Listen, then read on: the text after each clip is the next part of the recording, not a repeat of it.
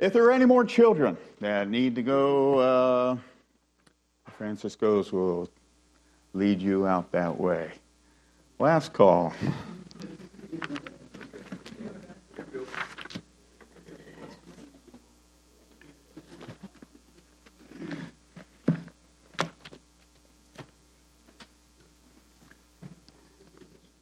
Want to thank Pastor for the opportunity to come up and uh, teach this morning or this evening, and I, uh, I uh, always count it a privilege to be ever asked to do that behind this pulpit. I'd like you to go to 1 Corinthians chapter 15, and we're going to look at the last verse first. The last verse first, and that's in 1 Corinthians chapter 15, verse 58. 1 Corinthians chapter 15, verse 58.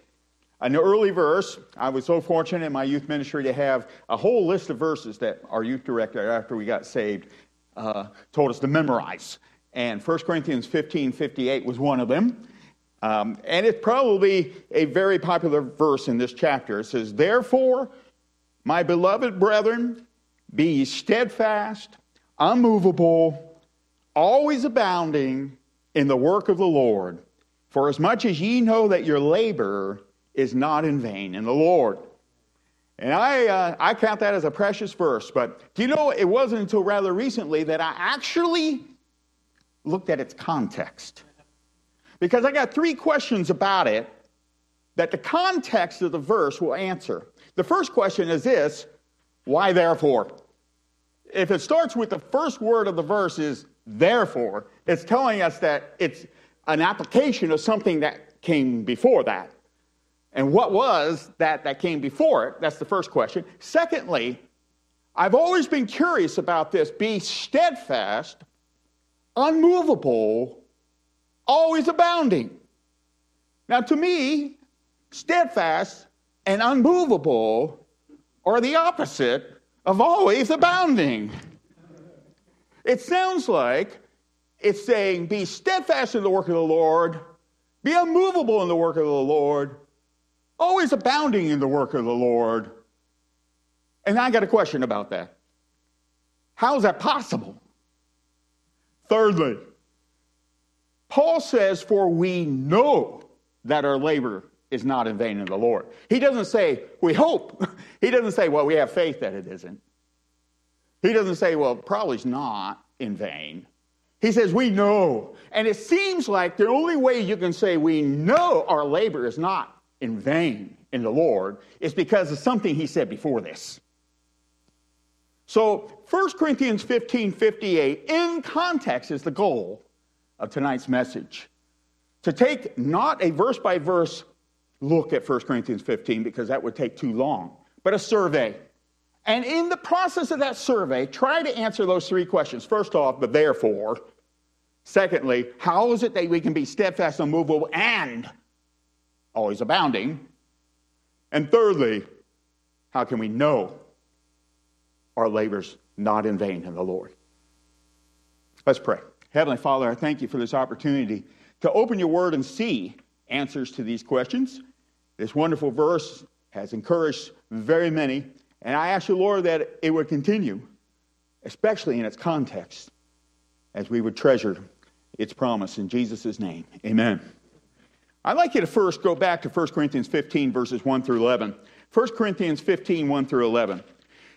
The, the chapter starts, and it's, it's considered one of the most chapters, one of the most important chapters in the whole Bible. 1 Corinthians 15, I think they've had Bible scholars or Bible people very familiar with the Bible over the years list the most important chapters in the Bible, and this one's always in it. 1 Corinthians 15 is always recognized as being a critical doctrinal important chapter of the Bible. And it starts this way Moreover, brethren, verse 1 I declare unto you the gospel which I preach unto you, which also ye have received and wherein ye stand, by which also you are saved, if you keep in memory that I preached unto you, unless you have believed in vain. For I delivered unto you first of all that which I also received, how that Christ died for our sins, according to the Scriptures, and that he was buried, and that he rose again the third day, according to the Scriptures and we, we probably are recognizing here a good definition for what the gospel is the gospel message.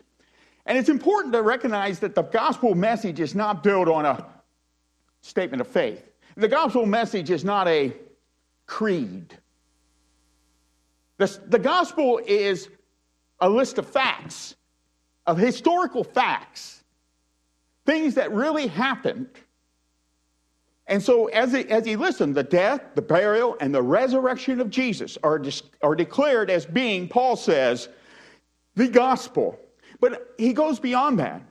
To show you that these are dealing with facts, he uses and again.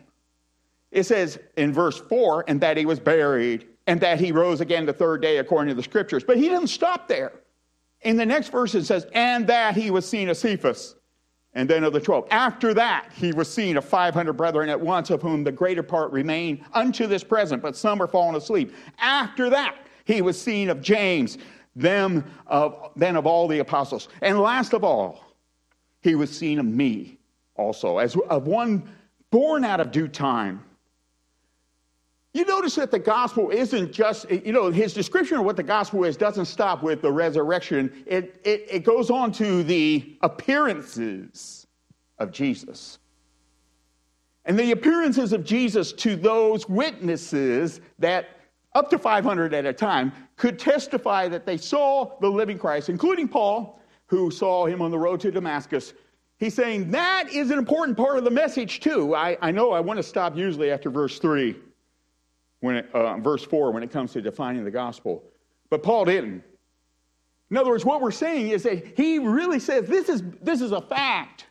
This is not something that we just have a feeling that happened, but it can be proven. We have witnesses. I tell you what, do you think any court in our land, if, or if you had a defense lawyer and you were being accused of a crime and, he, and, he, and that defense lawyer asked you, uh, do you have any witnesses where you were during that bank robbery? Maybe that would help. Do you think if you had one witness, the, the, the defense lawyer would be glad, right? Or two, right? What do you say? Oh, yeah, I got 500. 500. They can testify they saw me. All at the same time. Somewhere else, I wasn't there near the bank. That would be a great thing to have in a court of law, that many witnesses. And Paul's pointing out that that is the fact of the resurrection of Jesus Christ that it is something that our faith is built upon a fact, not just a creed. Amen. You know what he says here? He says, and, and Paul goes on, he says, For I am the least of the apostles, that I am not meet to be called an apostle because I persecuted the church of God. But by the grace of God, I am what I am. And his grace, which was bestowed upon me, was not in vain, but I labored more abundantly than they all. Yet not I, but the grace of God, which was with me. Therefore, whether it were I or they, so we preach, and so ye believed. Uh, you know, I, I know it's faith for me to believe that Jesus rose from the grave because I haven't seen him. But it is a reasonable faith. It is one that is not unreasonable because of, again, the witness that we have of those. You know, people sometimes die for lies, but they believe they're true. Right? People sometimes give up their lives for a lie, but they believed it was true. It's much harder, if impossible, to find people who will willingly die for a lie that they believe is a lie. And these apostles did that. They believed truly that Jesus had risen from the dead. It's a fact to them. You know, uh, one of the great things about the resurrection is about how it gives hope. The resurrection of Christ gives hope. It gives us something to anticipate. It gives us something to look forward to. I don't mean hope as in, I hope I get pizza tomorrow for supper. I'm not talking about that. I'm talking about hope as in, I am anticipating something. Just like when my dad used to tell me, we're going to go camping, we're going to do something special this weekend. We're all week at school. I was like, I was thinking about that man, when I get a, you know, we get the weekend, I'm going to go camping with my family. You know, I anticipated it. And the resurrection of Christ gives the believer hope, something to anticipate, to look forward to. We all need that. Now, again, we're doing a quick survey of 1 Corinthians 15, trying to answer those three questions about verse 58. Why, therefore, you know, what is it that he is, has uh, made an application in verse 58? What, what, was built, what was that application built on? Secondly, how can you be steadfast, unmovable, always abounding? And the third thing we're trying to answer that question is how do we know? that our labor is not in vain in the Lord. How do we know that? Okay, so here's the second part 1 Corinthians 15 12 through 34. It's about the importance of Christ's resurrection, the fact of his resurrection at the beginning of the chapter, and now the importance of his resurrection.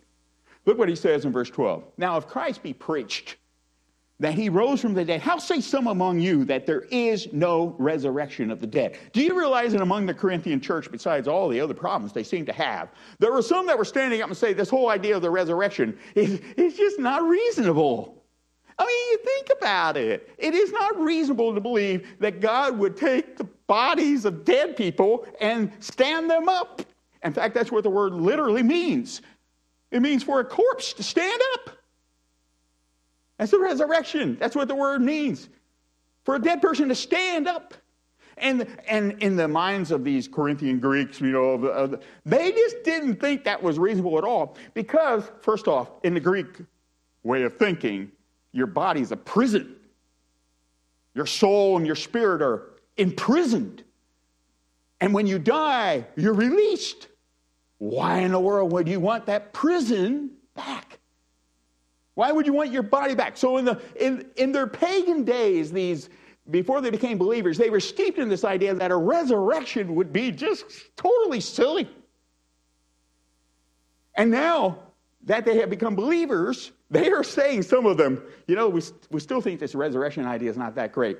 You know, when uh, Roger Williams, I, I, don't know why, you know, Roger Williams was a, you know, the founder of Rhode Island, those kinds of things. Well, evidently, some sometime, I don't know why, they dug up his body. They were going to move his coffin. And they found apple tree roots growing through his coffin. And so people began to think wait a second, I've eaten from that apple tree some of the atoms, some of the molecules from Roger Williams probably made their way up into that tree and uh, into that apple, and I ate him. And now those have become part of me.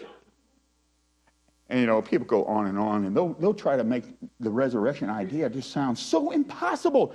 How is it that all these, all these parts of people over the years that have turned to dust and probably become parts of other people and become parts of other people become, how is God going to put them all back together? you know, the, uh, the importance of his resurrection is going to be this part here. It has to happen.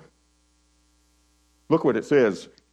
Now, if Christ be preached, verse 12, that he rose from the dead, how say some among you that there is no resurrection of the dead? But if there be no resurrection of the dead, then is Christ not risen? And if Christ be not risen, then our preaching is vain, and your faith is also vain. Yea, and we are found false witnesses of God, because we have testified of God that he raised up Christ, whom he raised not up if so be that the dead rise not. For if the dead rise not, then is Christ not raised. And if Christ be not raised, your faith is vain. Ye are yet in your sins. Then they also which are fallen asleep in Christ are perished. If in this life only we have hope in Christ, we are of all men most miserable. Oh, the importance of the resurrection cannot be overestimated. Everything that you're doing right now, you might as well just go home if Christ is still in his grave. Because anything you're doing is useless and vain if he's still in the grave. Ask a dead man who has no power over death to save you from death. That's what you're doing if he's still in the grave. Paul's saying, this doesn't make sense. How, if Christ is not risen, how in the world can you go on with church? How can you go on with God? How can you go on with, with what you're doing and pray? How can you give your money? How can you how can you sacrifice for God? How can you do all that? Because if he's still in his grave, it's all for nothing.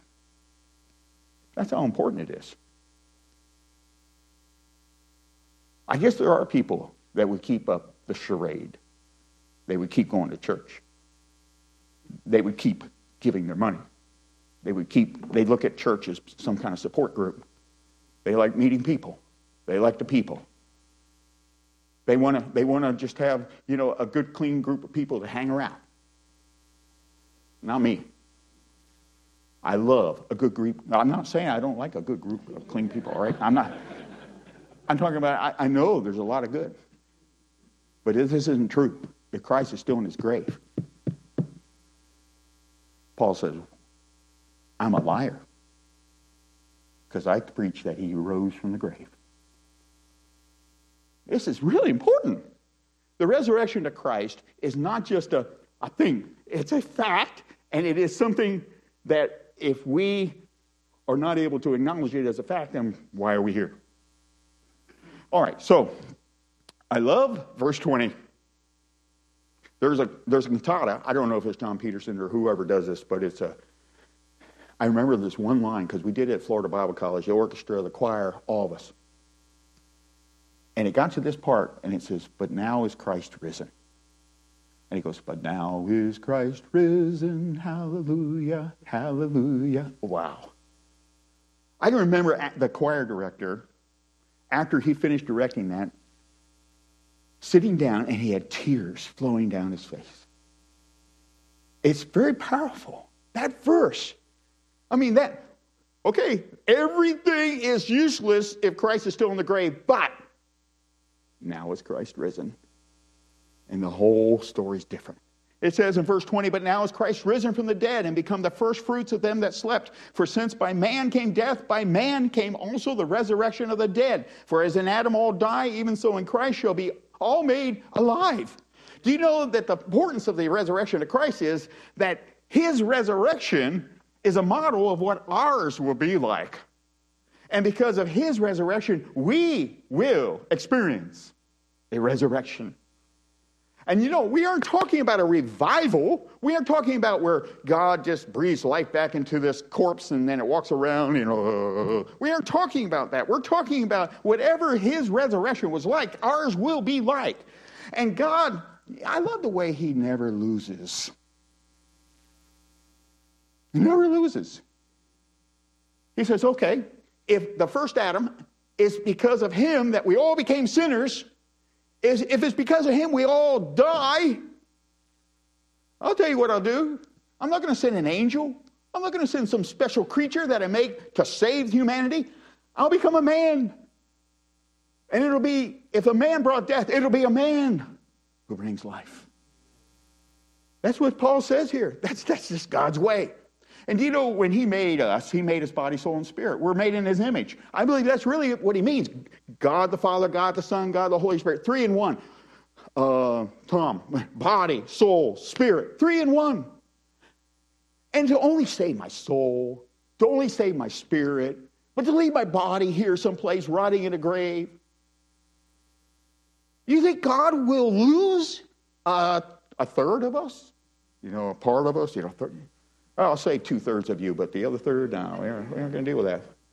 He means to save us body, soul, and spirit. Now, the people that have passed on, my mom, my dad, I know we, their bodies are, are, are, are still around here. But there's going to be a great reunion of their souls and spirits with their bodies. Do you know we tend to think when we die uh, before the Lord comes back that we are just up in heaven and don't care about anything down here? No, we are not finished with this world. When we get to heaven before the Lord returns, we're probably anticipating just as much as his, his return as you are that are living here. Because when he returns, that's when the Bible describes there's a resurrection and your soul, body, and spirit will be reunited all together. And so it's, it's an important moment. In fact, I love the way he says it here. In verse 23, but every man in his own order, Christ the first fruits after them, them that are Christ that is coming. First fruits means, I guess in the, in the land of Israel, they actually had a feast, the first fruits. And when they brought in the first of the harvest, it was supposed to be an indication of what's to follow. There's more to come. And I guess you would say if it was a great first fruits, if it all looked very good, then the whole harvest was anticipated to be good. Christ's resurrection is the first fruits. There's no big, I, I, I, think some of the denominations fell into this trap of thinking there's one big general resurrection, resurrection at the same time. But Paul definitely says there's an order that happens. First comes Christ. And by the way, he's the only one that's ever been resurrected. All right? And there's no one else that's ever been resurrected. I mean, uh, okay, so there were some people, uh, three I can count in the Old Testament, that, that experienced revivals. They were dead and they came back to life here and then they died again. And there were three in the, in the Gospels that were dead and Jesus brought them back to life. And Lazarus as an example, but Lazarus is not walking around anymore. He died again. Wow, that man got the, the opportunity to die twice. What a blessing. But but the fact is, there's a when it when it comes to there haven't been any resurrection except one. In the way that we're anticipating our resurrection to be. All right, look what it says, please. Then, uh, but every man in verse 23, in his own order, Christ the first fruits, after that, them which are Christ at his coming. So that's next. It's not the rapture next.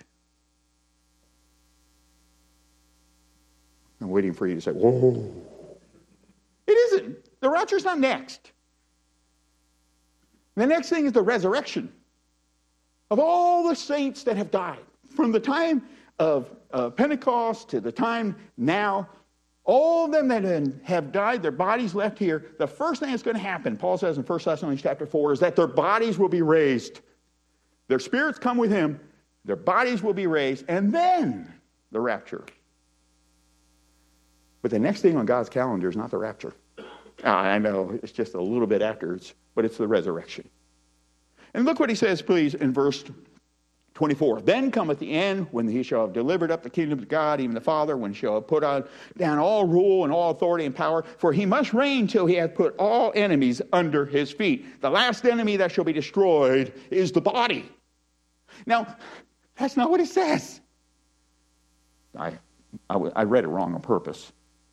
But that's the Greek mind.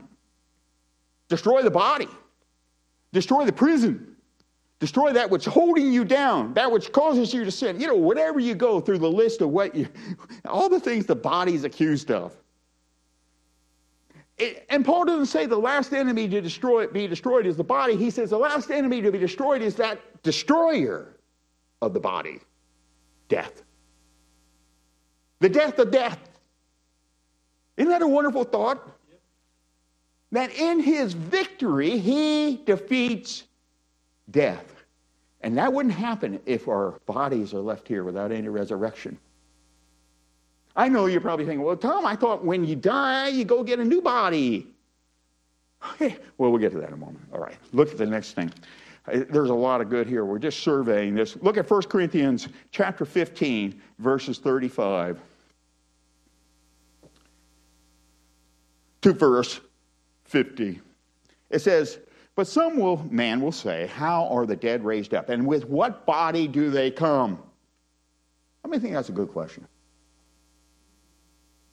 If you were, you know, maybe at a question and answer session with Paul, would you raise your hand and say, Paul, I got a question?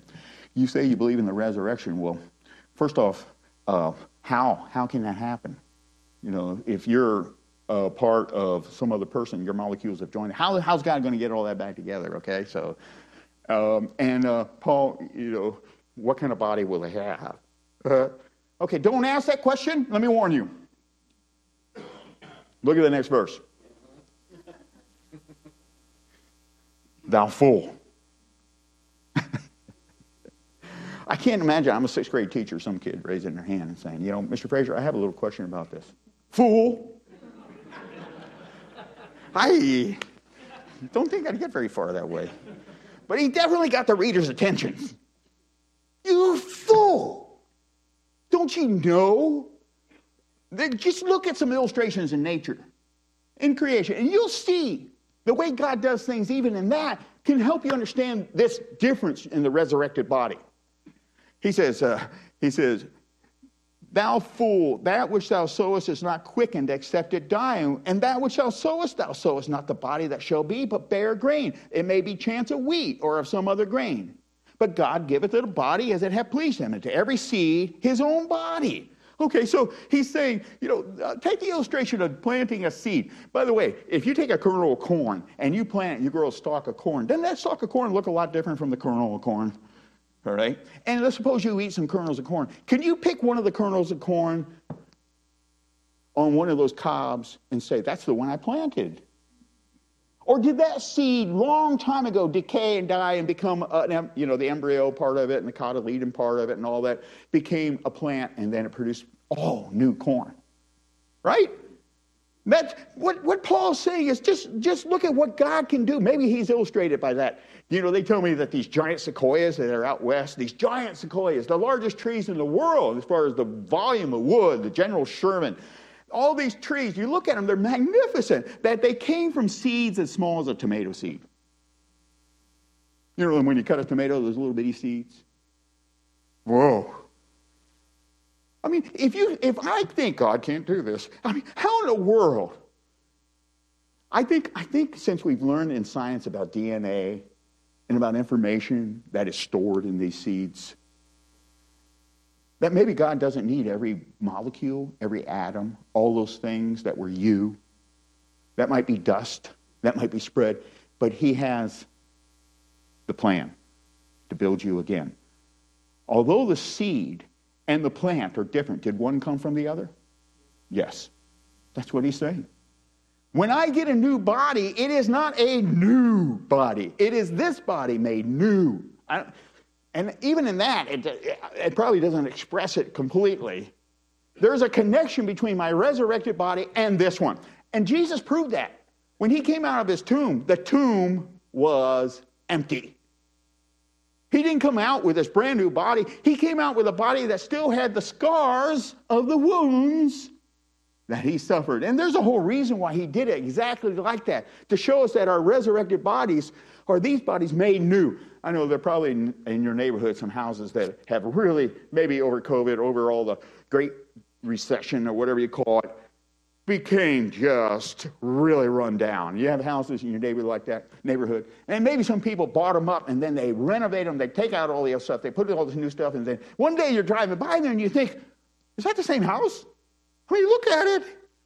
I mean, I don't even recognize it. It looks so good. And yet it is the same house renovated. And there's going to be that. It, all of us, our bodies, whatever we're going through with them and experiencing with them right now, don't get discouraged and think, I'm just going to have this body. Oh, wow. It's, no, God is going to take it and He'll make a giant sequoia out of just a little seed. He can do that. The resurrection shows us that. Look what he says uh, also in verse 39. All flesh is not the same flesh, but there is one kind of flesh of men, another flesh of beasts, another of fishes, another of birds. There are also celestial bodies and bodies terrestrial, but the glory of the celestial is one. The glory of the terrestrial is another. There's one glory of the sun, another glory of the moon, another glory of the stars. For one star differeth from another star in glory. Now, folks, you know, he's going again and again back to creation and nature and saying, look, folks, and he's answering this, you know, the question, the foolish question. Look what he's done.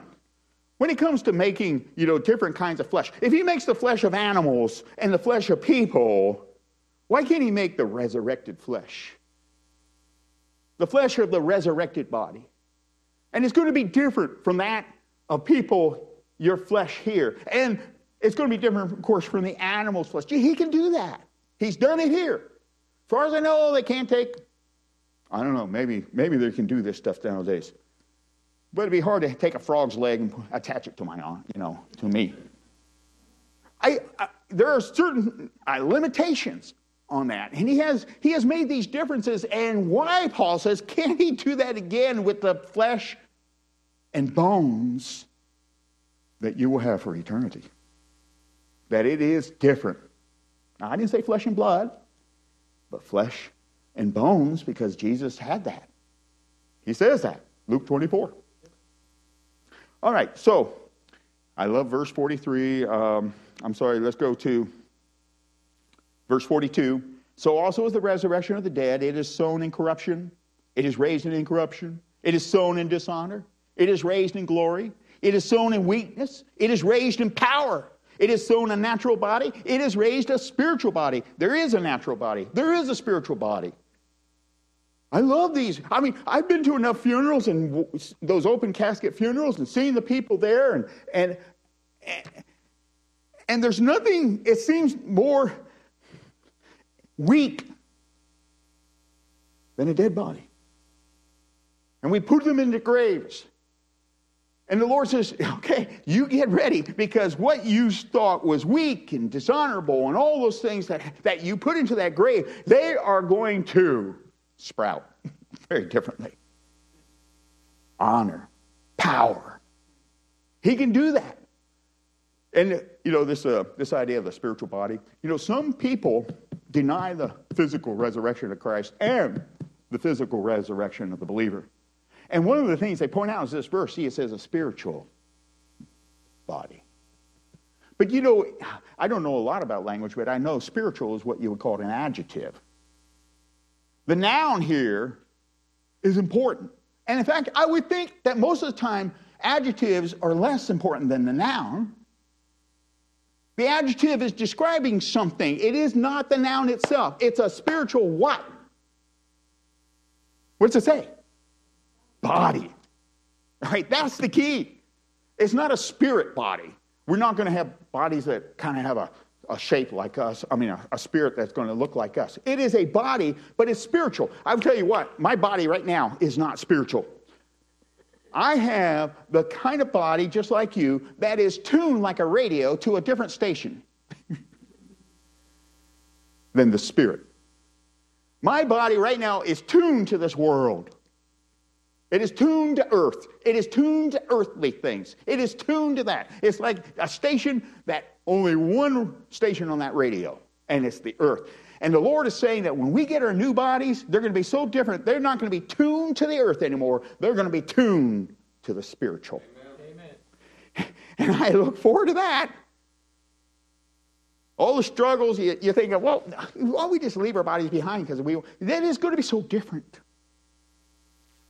Now, we got to move on here, the last section. In verses 51 to 57, Paul talks about how death will be defeated. He says in verse 50, Now this I say, brethren, that flesh and blood cannot inherit the kingdom of God, neither doth corruption inherit incorruption. Behold, I show you a mystery. We shall not all sleep, but we shall all be changed. In a moment, in the twinkling of an eye, at the last trump. For the trumpet shall sound, and the dead shall be raised incorruptible, and we shall be changed. For this corruptible must put on incorruption, and this mortal must put on immortality.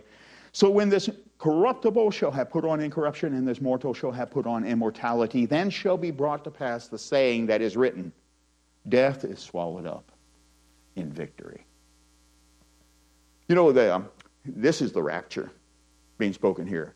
And, when, while Paul's talking about the resurrection, he, he logically points out that this is a mystery. This is something that hasn't been revealed in the Old Testament before. Don't look for this in Genesis, Exodus, Leviticus, Numbers, let me, you know, all 39 books. Don't look for it there. Paul says this is a, a truth that has been revealed just recently when this was written. And Paul says this mystery or this truth newly revealed is we aren't all going to die. When the Lord comes and the resurrection happens, those that are resurrected are first, and then those that have died in Christ are first, and then those that are alive and remain will be changed in a twinkling of an eye. So uh, that's that's that's a neat thought that it could happen even now. If the next thing on the calendar is the resurrection and the rapture immediately follows, I mean that is something that could happen before I finish. Yes, and that that is what has to happen. We have to be changed in that sense to have an eternal state with this new body. And then it talks about a, a victory dance.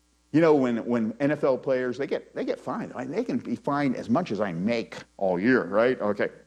Just for doing whoo, whoo, whoo, whoo, whoo, whoo, whoo. Down at the end of the field, they are dancing around. They're taunting, they're taunting, they're taunting.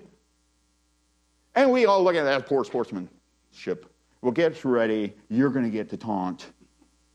Here's the, here's the words to the song. I believe Paul records what will be said. It hasn't been said yet because there's only been one resurrection, the resurrection of Jesus. Ours has not happened yet. But when it happens, you might want to memorize these words, okay?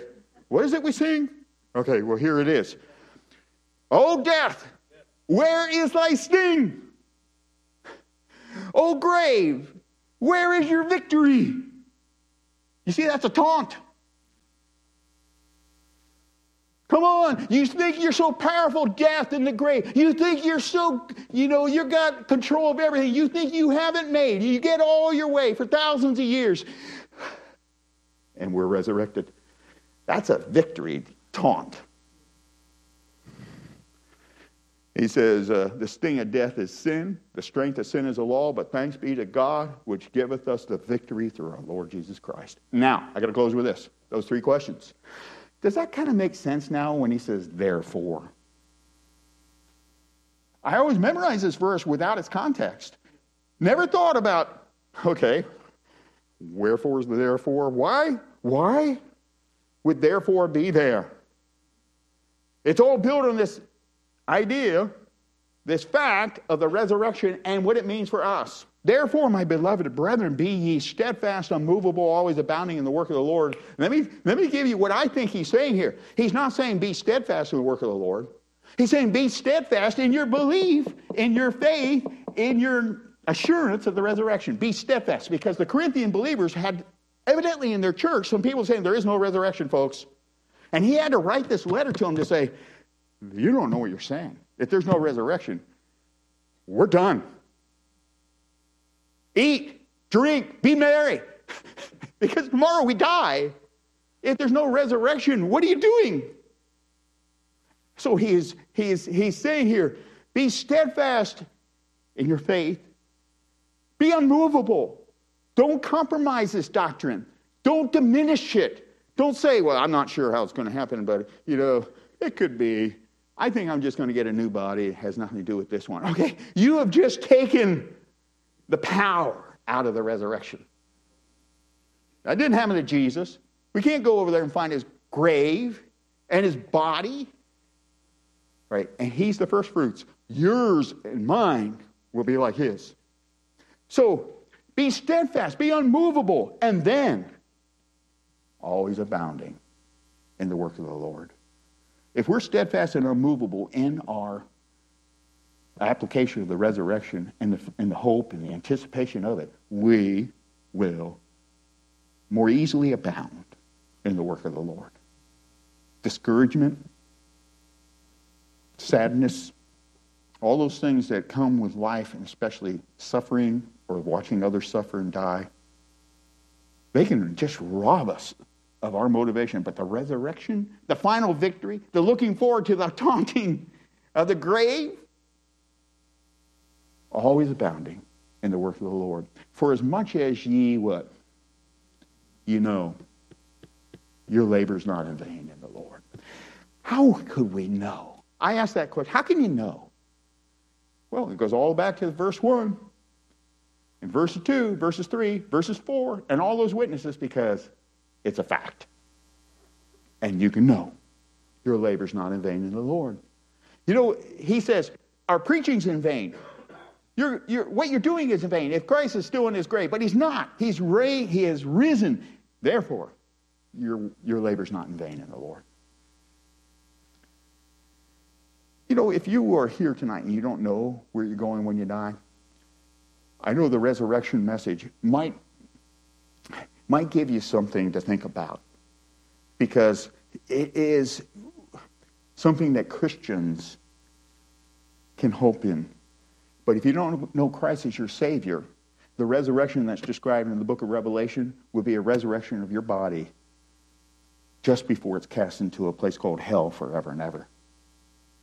And that that is a body, that's a physical existence in a place where there is no deliverance. That moment is right now.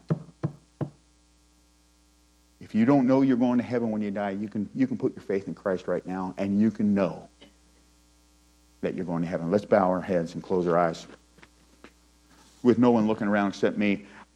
You know, it said at the beginning of 1 Corinthians 15 that Christ died for our sins according to the, uh, according to the scriptures and that he was buried. All right, that is what makes it possible for us to be forgiven. The fact that he died for our sins means that God is satisfied about our sins and he has paid for them. The fact that he was buried is important because it showed he was dead. they knew he was dead. If he was just, you know, uh, carried away someplace, no, but he was buried. And so if, if you wonder, how can I be forgiven of my sins? Well, it's because he died and he was buried. But it's his resurrection that makes life possible. That makes it possible for us not just to be forgiven, but to be justified, to be given the righteousness we need. Because he's alive, we can know we're saved. A dead Savior can't save us, but a living Savior can. So when we put our faith in him, we're putting our faith in a living Savior. If you've never done that, the best you know how, you could trust Christ as your Savior tonight, right now. So with heads bowed and eyes closed, if there's anyone that would like to say, hey, Tom, I don't know if I understand all this, but I do understand I'm a sinner and I need forgiveness, and I thank you that you showed me that Jesus died for me and he rose again. And I've told God that I believe he died for me. Would you raise your hand if you did that for the first time tonight? All right.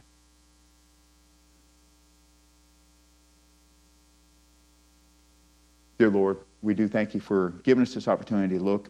Thank you for 1 Corinthians 15, 58. Therefore, my beloved brethren, be steadfast, unmovable, always abounding in the work of the Lord, for as much as ye know your labor is not in vain in the Lord. And we know, Father, that is because of the resurrection. Thank you for the reminder tonight. In Jesus' name, amen.